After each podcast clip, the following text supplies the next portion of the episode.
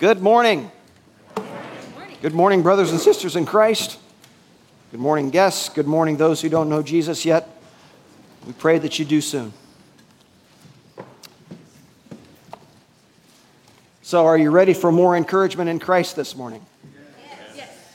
A little more than a month ago, uh, we talked about the exceeding worth of a believer's new birth certificate, if you remember. Do you remember where to find it in your Bible? 1 Peter 1. So, how are we doing remembering who we truly are and cannot help but be as children of God, no matter what? How goes the battle against spiritual amnesia under fire? Let's open to 1 Peter 1 and look at the greeting again. It's page 1, uh, 1014 in your Pew Bible. Let's look at those verses again. So, once you get your Bible ready, let's just follow along in your Bible and listen close, and we'll walk through verses 1 and 2 again as they apply to us. 1 Peter 1 1 and 2. Here we are, together, here and now, much like Christians there and then in Asia Minor, circa 63 AD, chosen by God, surprised by sometimes fierce ostracism fearing more severe persecution for what we believe.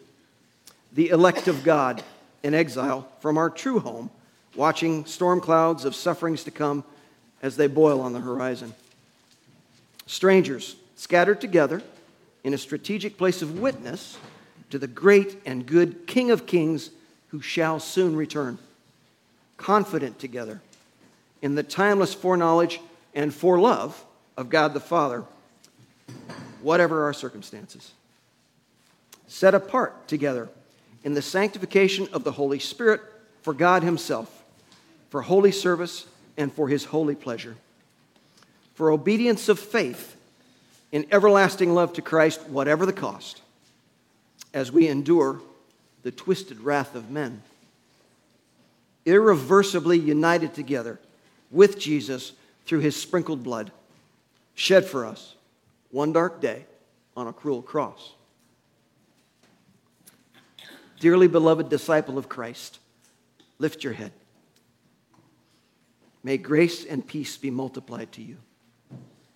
For God shows his love for us in that while we were still sinners, Christ died for us. Since, therefore, we have now been justified by his blood, much more shall we be saved by him from the wrath of God. Romans 5 8 and 9. Only in Christ will you find the deep peace of knowing you're justified by his blood, forever in right standing with God. Only in union with him, reconciled and at one with him in perfect peace, will you find an invincible identity in Christ. Immune to spiritual amnesia under fire as a reborn child of God with a living hope. Hearing the voice of Christ as he said to Peter and the disciples, I tell you, my friends, do not fear those who kill the body and after that have nothing more that they can do. But I will warn you whom to fear. Fear him who, after he has killed, has authority to cast into hell. Yes, I tell you, fear him. Luke 12, 4 and 5. Safe now in Christ from the wrath of God, and fearing not the wrath of men and loving the righteous one who gave his all to receive all authority in heaven and on earth, we eagerly anticipate our imperishable inheritance with Jesus and all that is his. Hopefully, this brings to mind some of the things we talked about that Sunday. Hopefully, this rings true for you. Because a hard question arises from deep contemplation of Peter's greeting doesn't it? Just how invincible is my own identity in Christ? Now, as you think about that, let me remind you the Gospels, the book of Acts, Paul's letter to the Galatians, all these tell the story of Peter's growth in faith.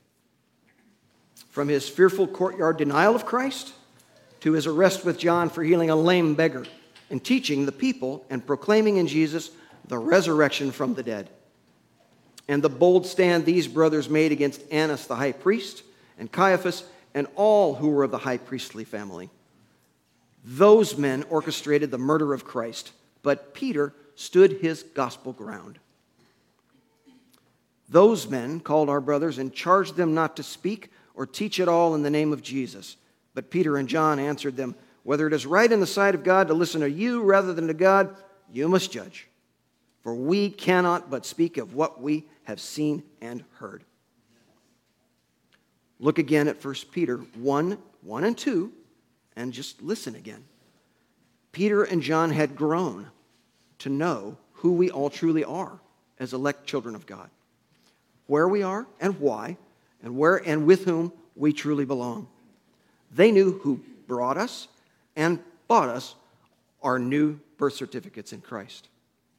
So that we need not fear men like Annas, Caiaphas, and Pilate, who merely kill the body, because after that, there's nothing more they can do. Peter understood that and believed that with every fiber of his being, and later gave his life on a cross for Jesus. And only a spirit filled disciple who knows exactly who he is in Christ holds fast under fire like Peter did. This is the conquering power of the gospel. The true gospel Peter grew up into and lived out before the watching world. So, have we grown ready to give our lives for Jesus too, knowing only that we can't be cast into hell? Or did Peter have something more, something certain and holy that fueled a steadfast hope for a glory beyond this life? Peter's about to teach us that only a disciple who has grown to be certain of all the Lord promises in Christ holds fast under fire with resolute expectation. Our subject this morning is the steadfast anticipation of a disciple's immortal hope. Look again at 1 Peter, beginning at verse 3. Blessed be the God and Father of our Lord Jesus Christ. According to his great mercy, he has caused us to be born again to a living hope through the resurrection of Jesus Christ from the dead to an inheritance that is imperishable, undefiled, and unfading, kept in heaven for you, who by God's power are being guarded through faith for a salvation ready to be revealed in the last time. Let's pray, and then we'll begin. Father, I confess to you and to everyone here that I am not at all up to the task of explaining the vast realities of your loving kindness to us here in this text. Please help us understand and take hold of your great promises to us. Help us to know them as absolute certainties. And help us, therefore, to walk in the Spirit by the power of Christ's resurrection.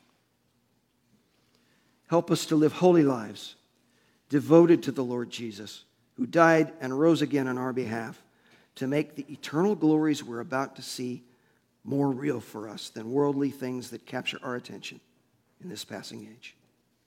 In Jesus' power and in his name. Amen. 1 Peter 1, verse 3. Peter shows us the first gospel certainty that nurtures a disciple's immortal hope. A trusting disciple is always blessing upwardly. Blessed be the God and Father of our Lord Jesus Christ. Be certain of this God is worthy of our joyful daily blessing. The Greek word for blessed here is used only of God in Scripture and never of men. It indicates that God alone is intrinsically worthy of blessing and praise, and it's used only seven times in the New Testament. Paul uses it five times, Peter just this once, and Luke cites the blessing of Zechariah. Now, you may remember that the angel Gabriel stopped up Zechariah's mouth for doubting God's promise that his wife Elizabeth would give birth to the prophesied forerunner of Christ because they were both way beyond childbearing age. So when Elizabeth gave birth, Zechariah at last followed through in faith by naming the child John, as John had commanded. And immediately his mouth was opened and his tongue loosed, and he spoke, blessing God. And Zechariah was filled with the Holy Spirit and prophesied, saying, Blessed be the Lord God of Israel, for he has visited and redeemed his people and has raised up a horn of salvation for us in the house of his servant David. Now, this horn of salvation, or strength of deliverance, indicated by the birth of John the Baptist, is the one conceived by the Holy Spirit and born of Mary, our Lord Jesus Christ. You see, the God and Father of our Lord Jesus Christ is entitled to receive blessing and adoration from all men and women because only the Most High God, infinite in being and perfection, is inherently praiseworthy as our Creator, regardless of His gifts to us.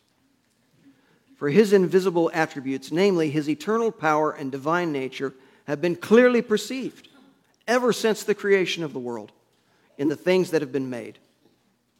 So all people are without excuse. Romans 1:20. Well, how much more then should we who are blessed in Christ open our mouths and loose our tongues with Zechariah? Blessed be the God and Father of our Lord Jesus Christ.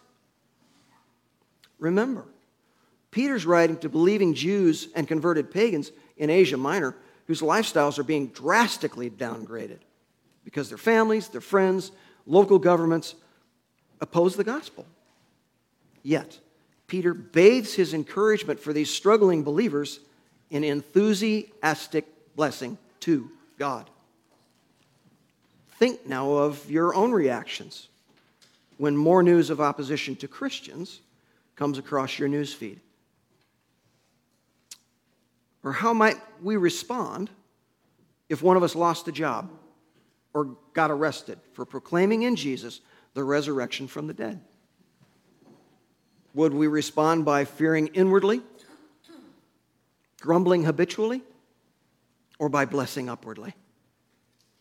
If you are insulted because of the name of Christ, you are blessed. For the Spirit of glory and of God rests on you. If you suffer, it should not be as a murderer or thief or any other kind of criminal or even as a meddler. However, if you suffer as a Christian, do not be ashamed, but praise God. Bless God that you bear that name. 1 Peter 4 14 through 16. A disciple's immortal hope is cultivated by joyfully, daily, enthusiastically blessing God even as we're blessed to suffer in his name. Which brings us to a pair of gospel certainties that fortify a disciple's immortal hope. But first, make a note in your journal and ask yourself in what ways am I enthusiastically blessing God these days, regardless of my circumstances? Our next gospel certainties a resolute disciple is certain he is receiving mercy, reborn miraculously. Look again at verse 3. According to God's great mercy, he has caused us to be born again.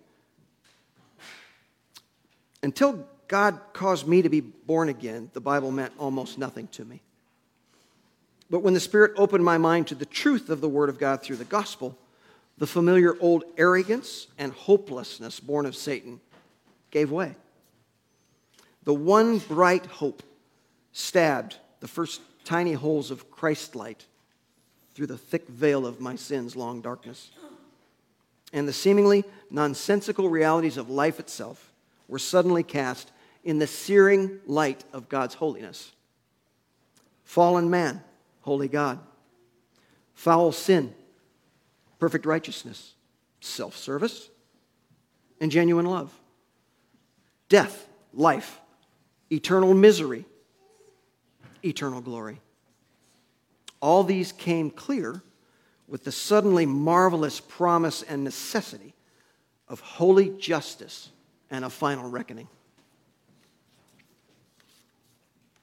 The Lord passed before Moses and proclaimed, The Lord, the Lord, a God merciful and gracious, slow to anger, and abounding in steadfast love and faithfulness, keeping steadfast love for thousands, forgiving iniquity and transgression and sin, but who will know by no means clear the guilty, visiting the iniquity of the forefathers on the children and the children's children to the third and fourth generation. Exodus 34, 6 and 7. Now, before faith came, like many others in this room, I was held captive to a law of my own making. Imprisoned in good looking sins acceptable to those whose admiration I craved, presentable even in rare visits to church, hiding all the more shameful, wretched pleasures in the darkest dungeons of a dark heart, in a hell-bound and hopeless soul, until the coming faith was revealed. And that is to say, until I was born again. A miracle of the sovereign God, whose justice must prevail, and whose great mercy is new now every morning. Suddenly, I couldn't unsee the stubborn, glorious fact of the resurrection of Jesus Christ. Or God's great agony of priceless mercy poured forth in the blood of Christ's cross as the only possible way for us.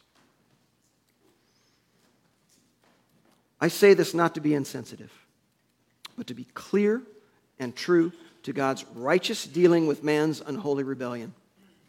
If you're just physically alive, however bad life might seem, you're receiving mercy right now, at least for now. But if you're spiritually alive in Christ, you're receiving God's great mercy right now in the new birth to eternal life, so that you might bless God daily, realizing that you and I had nothing to do with our new birth except the sinning. Because according to God's great mercy, He has caused us to be born again. Listen to Jesus. Truly, truly, I say to you, unless one is born again, he cannot see the kingdom of God. Truly, truly, I say to you, unless one, of, one is born of water and the Spirit, he cannot enter the kingdom of God. That which is born of the flesh is flesh, and that which is born of the Spirit is spirit. Do not marvel that I said to you, You must be born again. The wind blows where it wishes, and you hear its sound, but you do not know where it comes from or where it goes. So it is with everyone who is born of the Spirit. As the wind blows where it wishes, so the Holy Spirit regenerates souls according to God's great mercy upon whom he wills. And so it is with everyone whose reborn eyes can't unsee the glorious fact of Christ the crucified and risen King. Though doubts, clouds of despair may obscure for a time, born again eyes can't unsee the kingdom of God. One born of water, made clean by God from all uncleannesses and from all idols in the blood of Christ, and born of the Spirit, regenerated by God cannot fail to enter the kingdom of God. But to see and hear, you must be brought to look and listen if you are to be reborn, to believe and receive Jesus. The word is near you, in your mouth and in your heart. That is the word of faith that we proclaim, because if you confess with your mouth that Jesus is Lord and believe in your heart that God raised him from the dead, you will be saved. Romans 10, 8, and 9. In Christ alone, we receive God's great mercy to eternal life. As Peter writes just down the page, for you have been born again not of perishable seed, but of imperishable, through the living and enduring Word of God. A disciple's immortal hope is fortified by daily receiving God's great mercy, persistently thrilled that he's been reborn miraculously. So make a note to ask yourself later how thrilled am I to be miraculously reborn in Christ to receive God's great mercy every minute of every day? Which brings us to another pair of gospel certainties that ignite a disciple's immortal hope. A tenacious disciple is always resurrected powerfully, hoping zealously. One more deeply appreciative look at verse 3. God the Father has caused us to be born again to a living hope through the resurrection of Jesus Christ from the dead. The Greek word for through or by in some translations here is dia. And it means by the instrumentality of, by reason of, because of. Yes, Christ's resurrection confirms the Father's acceptance of the Son's pure sacrifice in our stead for our justification. But the good news simply cannot be apart from our mystical union with Christ in his death and resurrection. The resurrection of Christ with us is the essential instrument of our rebirth to eternal life. And this is the heartbeat of Christianity. Paul beats the drum of this gospel reality all over the place in his letters to suffering Christians. God, being rich in mercy, because of the great love with which he loved us, even when we were dead in our trespasses, made us alive together with Christ. By grace you have been saved. Ephesians 2 4 and 5. Miraculously reborn from lifelong spiritual death to new spiritual life through Christ's resurrection, with new minds and hearts regenerated in Christ to display the unquestioning trust of beloved children of God. Therefore, if anyone is in Christ, he is a new creation. 2 Corinthians 5:17, Chad's favorite. Dead to the familiar, arrogant, hopeless old self that still protests and resists and refuses to die and just let us be. But reborn into a new existence, indwelled by the Spirit of Christ, animated by the power of his victorious resurrection in a new and truly loving way, transformed and conforming to the merciful will of God the Father. I have been crucified with Christ. It is no longer I who live, but Christ who lives me in me. And the life I now live by faith in the Son of God who gave himself for me, who loved me and gave himself for me. I need to read that again. I have been crucified with Christ. It is no longer I who live, but Christ who lives in me. And the life I now live in the flesh, I live by faith in the Son of God who loved me and gave himself for me. You can't flub that verse. And the life of faith in Jesus lives ever more powerfully forward, ever more resolute in gospel certainty. Spiritual resurrection in Christ now ensures bodily resurrection for every believer then, in the last time. For if we have been united with him in a death like his, we shall certainly be united with him in a resurrection like his. Romans 6 5. Through God implanted faith, we are crucified together with the righteous Christ as our proper sentence of death for sin is carried out. And we are resurrected together with the vindicated Christ to a living hope, a zealous confidence in the eternal life of Christ. The Greek word for hope here is elpis, meaning trust, confidence, properly, expectation of what is sure. Not a doubtful or dying and rotting hope as the world gives, but hope beyond doubt as only the risen Christ gives. We are born again to a living hope because we are united to the living Christ. In him, we have a justified hope, a resurrected hope, an ascended hope, a spirit filled hope, an eternal hope, vibrant confidence in the risen Christ's authority now and joyful expectation of his return in triumph to reign in glory. Meanwhile, we who are disciples in Christ must be trained to live according to his resurrection power, as Paul did. For his sake, I have suffered the loss of all things and count them as rubbish, in order that I may gain Christ and be found in him, not having a righteousness of my own that comes from the law, but that which comes through faith in Christ, the righteousness from God that depends on faith, that I may know him and the power of his resurrection, and may share his sufferings, becoming like him in his death, that by any means possible I may attain the resurrection from the dead. A disciple's immortal hope is powered by knowing Jesus and the power of his resurrection and hoping zealously after the gospel certainties he has promised. So make a note to ask yourself later how lively is my living hope? My zealous confidence in the risen, reigning, returning, and new world ruling Christ right now.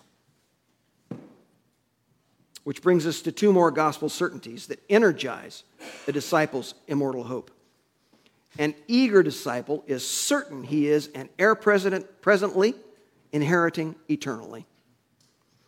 According to God's great mercy, He has caused us to be born again to a living hope through the resurrection of Jesus Christ from the dead, verse 4, to an inheritance that is imperishable, undefiled, and unfading, kept in heaven for you. Not a stack of bills to pay or a house full of stuff to auction. Not a 1967 Corvette Stingray convertible sitting in a garage somewhere or a mansion by the golf course in Palm Springs. Not a name that'll open doors in D.C. or on Wall Street, or even $2.8 million kept in a trust like the Rockefeller heiress. Ariana Rockefeller is an heiress right now, presently. But one way or another, she'll lose that Rockefeller inheritance. Whatever your earthly inheritance may be, it'll perish because you will. And it will certainly spoil and eventually fade, even, at, even if it's solid gold. If you look down the page, as Peter points out in this very passage, gold perishes. But what we confident, confidently expect in Christ is indestructible, incorruptible, and immortal. What certainly awaits us in Jesus is untainted, 100% pure, completely free of contamination from sin. But for a first century Jewish Christian like Peter, the thought of inheritance had a special meaning. Edward Clowney writes God gave the land to Israel as an inheritance, and in the land he gave every tribe and family an inheritance with the lasting right of ownership. While they wandered in the wilderness, they were sustained by the promise of their inheritance.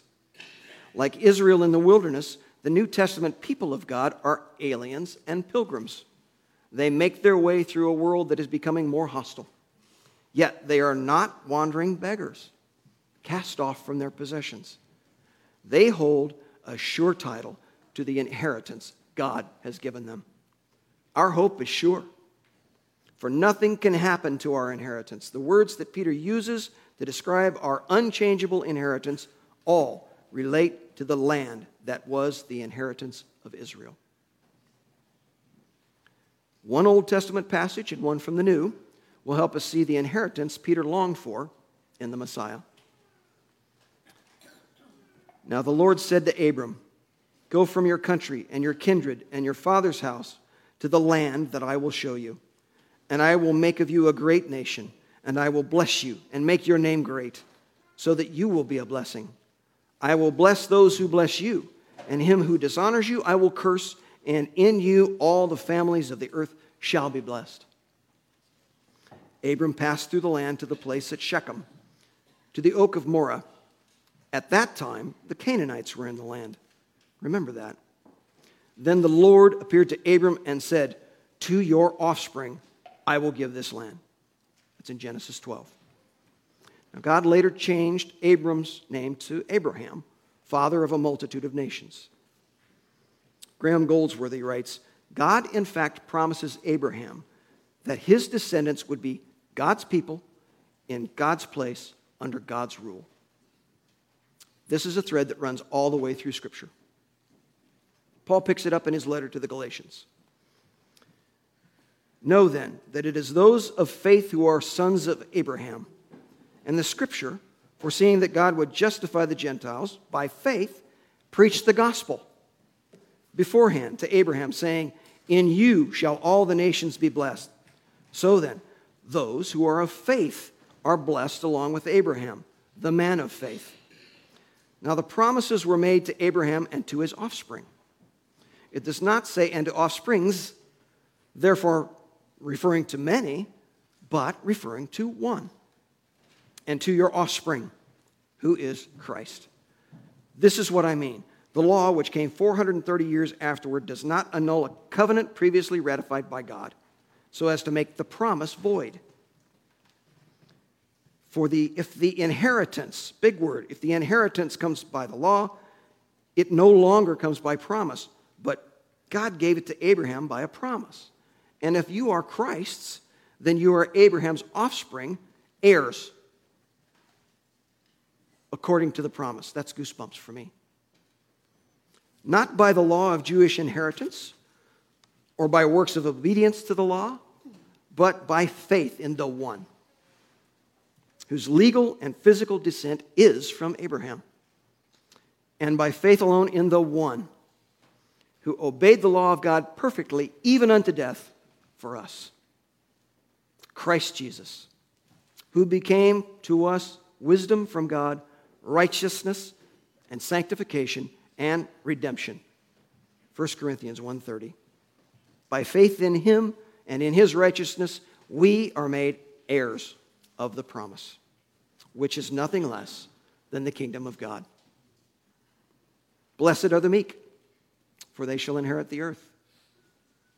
The redeemed family of God in God's redeemed land under the righteous rule of our beloved brother by his blood, eternal king of the new heavens and new earth Jesus the just.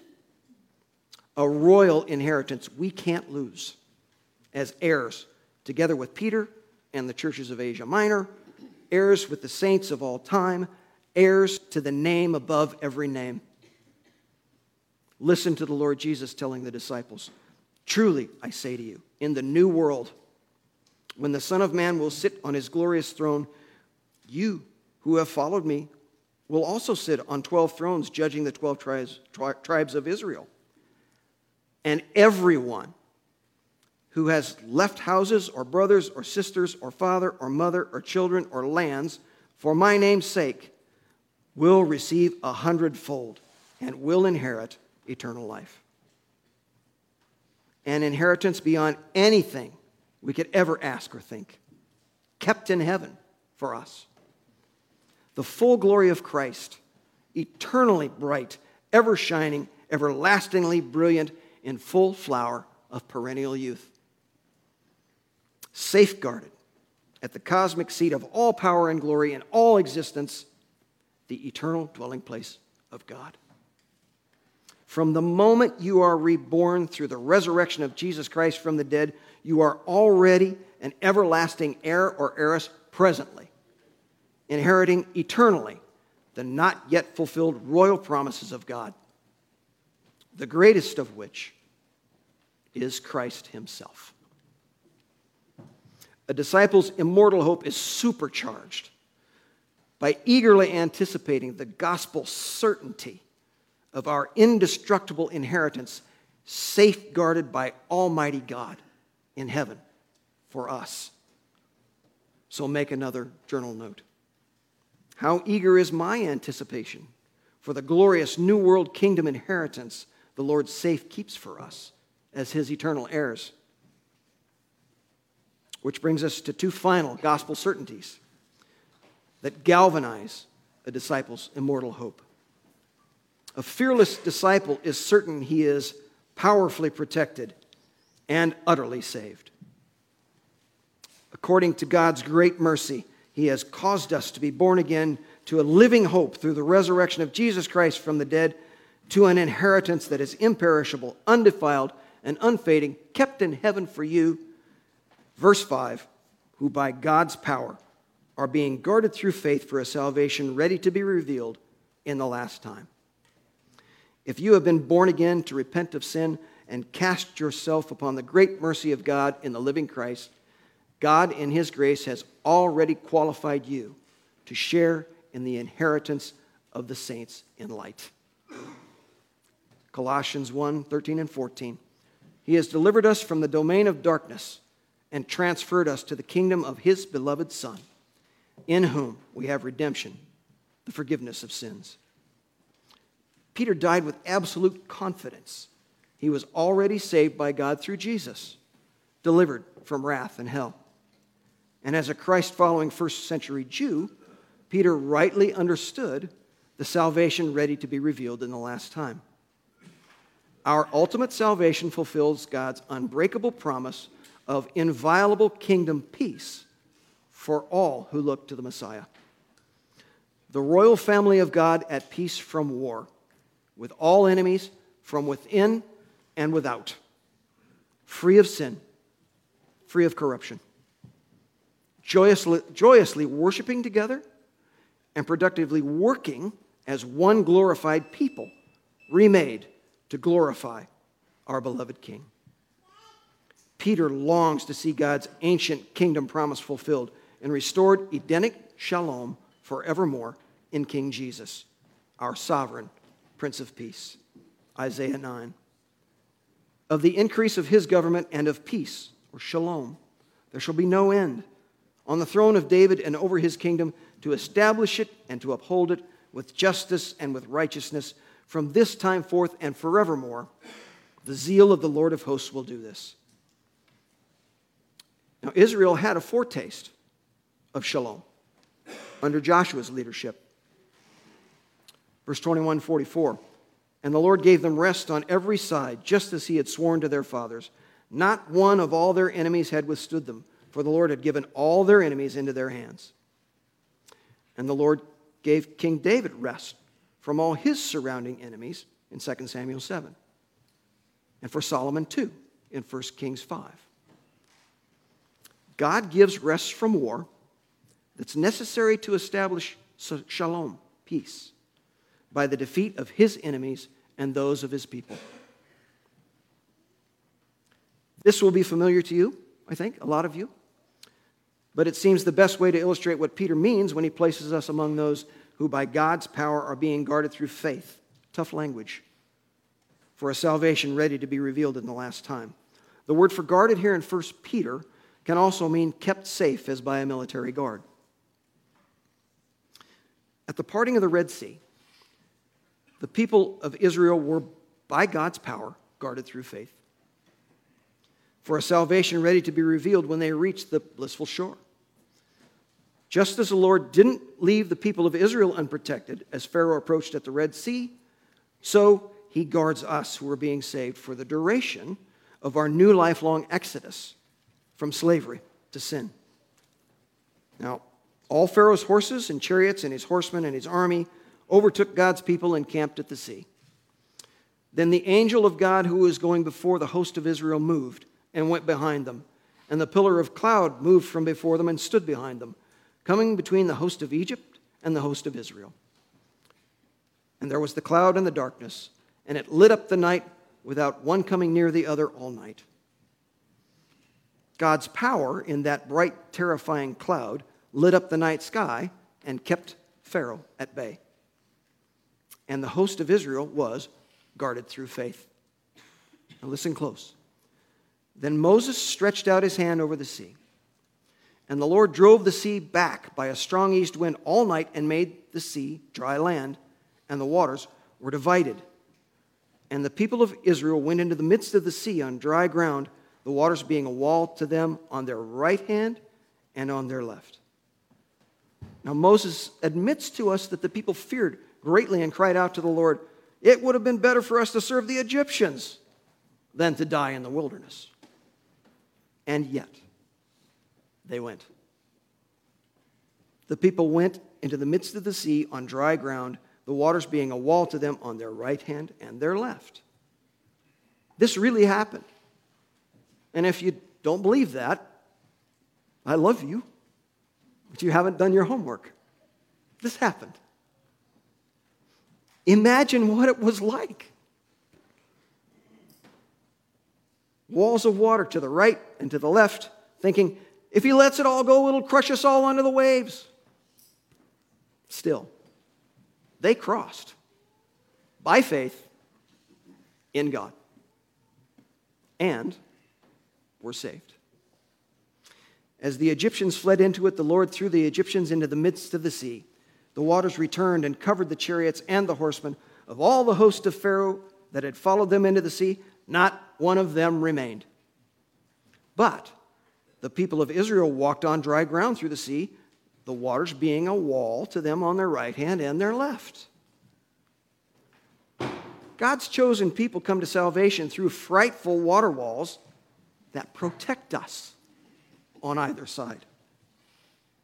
Faith building trials on the right and on the left, growing us and guiding us through an utterly safe way that we're not always so sure of. While the impregnable cloud pillar of Christ's righteous glory stands between us and an unholy host of enemies that seek to destroy us, but have no chance. Satan and his worldwide army of demons and deluded men and women face ultimate doom and have no chance. Fears, doubts, the worries of the world will not prevail against Christ's true disciples. And any suffering we endure is under the purposeful guardianship of God. Because even death and the grave have no chance against God's glorious power to save his chosen people in Christ. Our brother Bob Wiley is with Jesus right now because of God's saving power by faith. What shall we then say to these things? If God be for us, who can be against us? This is what it means to be among those who, by God's power, are guarded through faith. Notice there's that through word again, dia, by the instrumentality of. For by grace you have been saved through faith. Next slide, I think. No. Yes, thank you. And this is not your own doing, it is the gift of God, not a result of works, so that no one may boast. The essential instrument by which God delivers us from the world, the flesh, and the devil his enemies and ours, and from his own righteous fury against our sin as former conspirators with that evil trio, is grace granted, spirit given, God implanted faith in Jesus Christ alone. And God requires that we work out that faith as one people in Christ with all our might as we walk with Him, as He guards us on all sides through faith that He supplies and sustains and shepherds powerfully protected for an utter salvation, ready to be revealed in the last time. It is finished. God's preparations are already made to fulfill the ultimate promise of the gospel. Hair trigger ready for the foreordained moment Christ returns in the twinkling of an eye to claim his prize. A disciple's immortal hope is rocket fueled with gospel excitement to see God's ancient kingdom promise fulfilled in restored Edenic shalom forevermore in Jesus Christ the just. Which brings us to one final note to ask yourself later How excited am I about Christ's return in evil eradicating power to fully realize God's promises of never ending peace, pleasant work, joyous worship, and perfect loving oneness with God in His kingdom? Because those terrible walls of water will come crashing down in a condemning flood of righteous judgment on even unwitting enemies of God at the last time under the mighty hand of King Jesus when he comes to end all evil. So, if you're at all afraid of Christ's return, while the disciples' way is still open, Let's talk. Our purpose as disciple makers is to point you to that way. As long as it's today, there's still time. And if your reborn heart is already spirit set on the risen Lord Jesus as your greatest treasure, then fan the flame of that excitement with fellowship in the Word and prayer with a brother or sister in Christ. Find a mentor in Christ to walk with you and help you grow ever more certain of all the Lord promises in Christ. Together, let the Word of God remix your life soundtrack to play on endless loop the ever nearer strains of the heavenly choir singing of Jesus Christ's victory for us. Exhort each other to live more powerfully forward, ever more resolute in gospel certainty that Christ is coming quickly. Stir up one another to love and good works and follow through in obedience to Christ to make new disciples.